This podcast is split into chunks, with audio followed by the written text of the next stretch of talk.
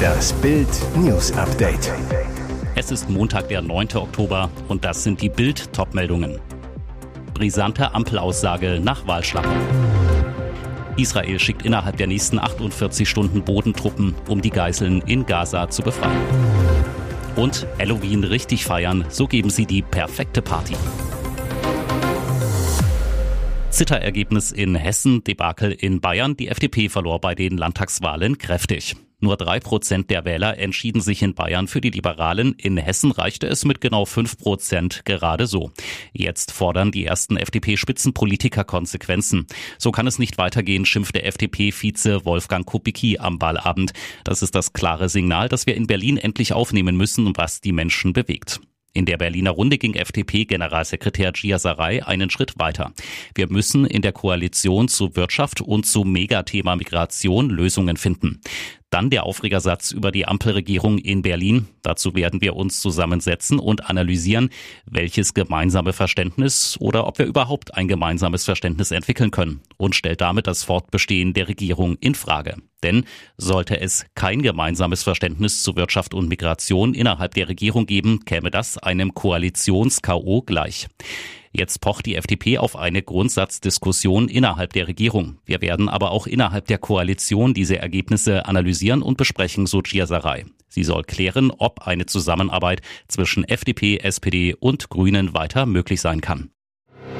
Israel reagiert mit aller Härte auf den Hamas-Terror. Zwei Tage nach Beginn des Angriffs der radikal-islamischen Hamas auf Israel hat die israelische Armee nach eigenen Angaben hunderte Ziele im Gazastreifen ins Visier genommen.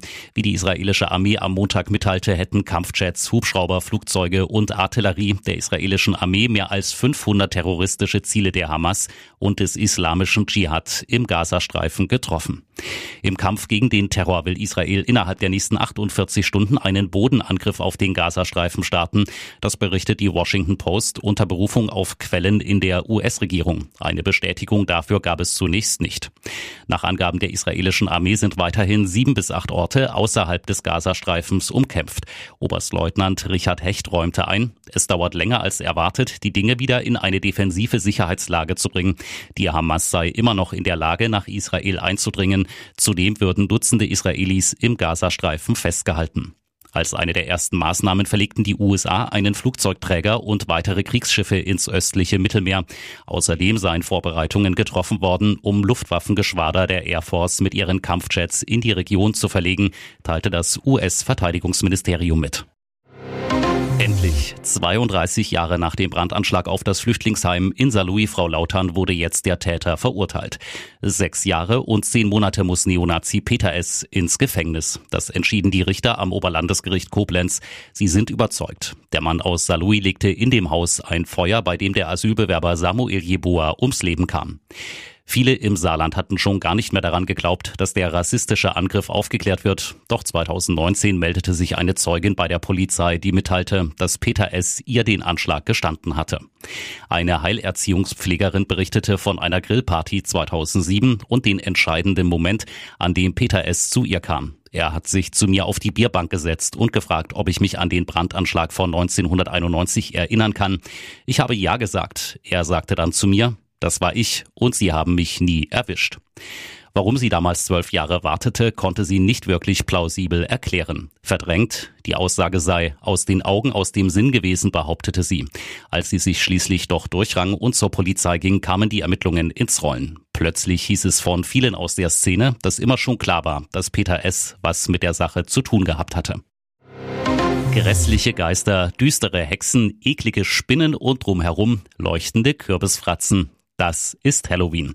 Am 31. Oktober verwandeln sie ihre vertrauten vier Wände in das reinste Horrorhaus. Die Gäste kommen in Gruselkostüm und Maske. Es gibt seltsam aussehende Dinge zum Essen und Trinken sowie dazu die passende Musik. Die Basis für eine düstere Friedhofsatmosphäre ist gedämpftes Licht. Also am besten die Lampen runterdrehen oder dunkel lassen, dafür Lichterketten und beleuchtete Masken als Lichtquellen einsetzen. Dazu das ein oder andere Leuchtskelett an der Wand und die Location passt.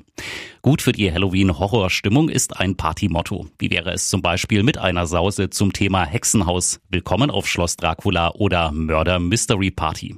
Vorteil, Gastgeber können Deko, Unterhaltung und Essen perfekt auf das Motto abstimmen. Achtung, wenn Sie eine Motto-Party planen, sollten Sie das mit passend gestalteten Einladungen unbedingt auch Ihren Gästen mitteilen. Ansonsten gilt für die Halloween-Kostüme, je gruseliger, desto besser. Gehen Sie als Irrer oder Schwerverbrecher. Anleitungen für Kostüm- und Gruselmasken aller Art finden sich im Internet. Und jetzt weitere wichtige Meldungen des Tages vom Bild Newsdesk. Er wollte seine Ex umbringen und tötete eine andere, ebenfalls völlig unschuldige Frau. Für den Mord musste sich Richard Montano jetzt in den USA vor Gericht verantworten.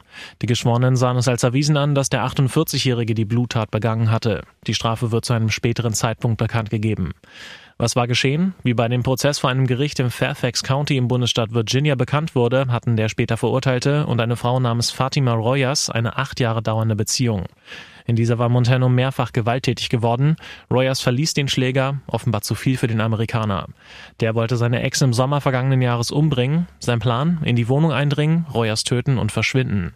Was Richard Montano allerdings nicht wusste, zum Zeitpunkt seines Angriffs war eine Freundin des eigentlichen Opfers in der Wohnung. Kaum hatte Sylvia Abessi die Tür geöffnet, stach der Mörder auf sie ein.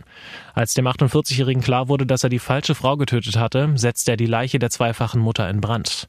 Er tat das, um den grausamen Mord zu vertuschen und seine Spuren zu verwischen, so die Staatsanwaltschaft. Richard Montano wurde neben Mordes noch wegen Brandstiftung für schuldig befunden. Wie lange Montano ins Gefängnis muss, wird am 24. Januar 2024 bekannt gegeben. Weltmeister Verstappen siegt auch in Katar. Mercedes-Fiasko wegen Hamilton.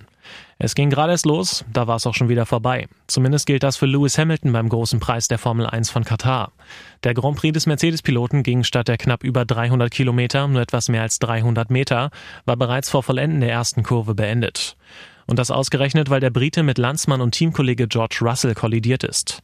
Hamilton, der auf den schnelleren Softreifen ins Rennen geht, kann beim Start schnell zu Russell, der sich als Zweiter qualifiziert hatte, aufschließen.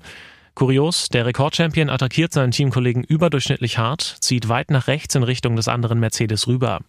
Die Schuldfrage klärt Hamilton selbst auf. Ich kann mich nur beim Team entschuldigen. Ich habe die Szene zwar noch nicht gesehen, aber als Teamplayer nehme ich die ganze Schuld auf mich. Es war ein Rennunfall, George hatte keinen Platz auszuweichen.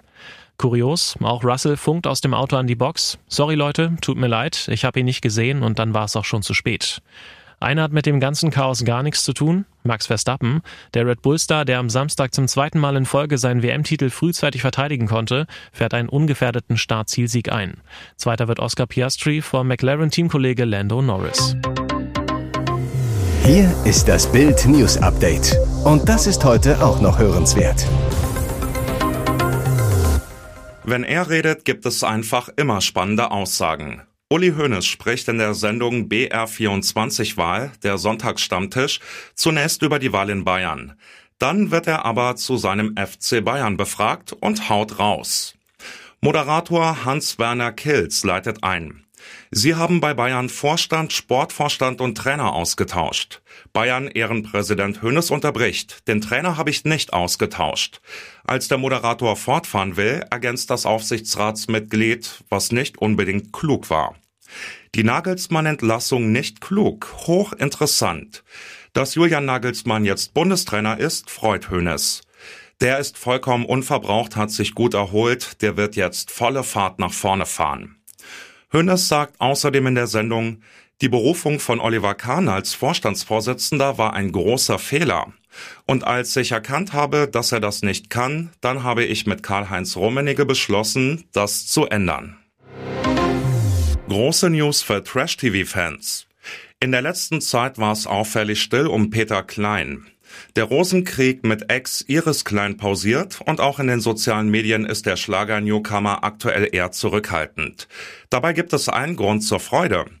Wie Bild aus dem privaten Umfeld des aufstrebenden Malle-Stars erfuhr, ist Peter Klein in der nächsten Staffel von Promi Big Brother am Start. Wie noch Ehefrau Iris das wohl findet? Immerhin könnte der Handwerker und Stiefvater von Daniela Katzenberger in der Kultsendung ordentlich aus dem Nähkästchen plaudern. Zwar hielt Peter sich bislang meistens bedeckt, was das unschöne Ende der Liebe zu Iris betrifft, und teilte seine Sicht der Dinge oft nur, um sich zu verteidigen. Doch wer weiß, was die Big Brother Kameras so alles aus dem 56-Jährigen herauskitzeln. Gespannt sein darf man in jedem Fall. Und was ist mit Yvonne Wölke? Bild weiß, Yvonne Wölke wird nicht an der diesjährigen Staffel teilnehmen.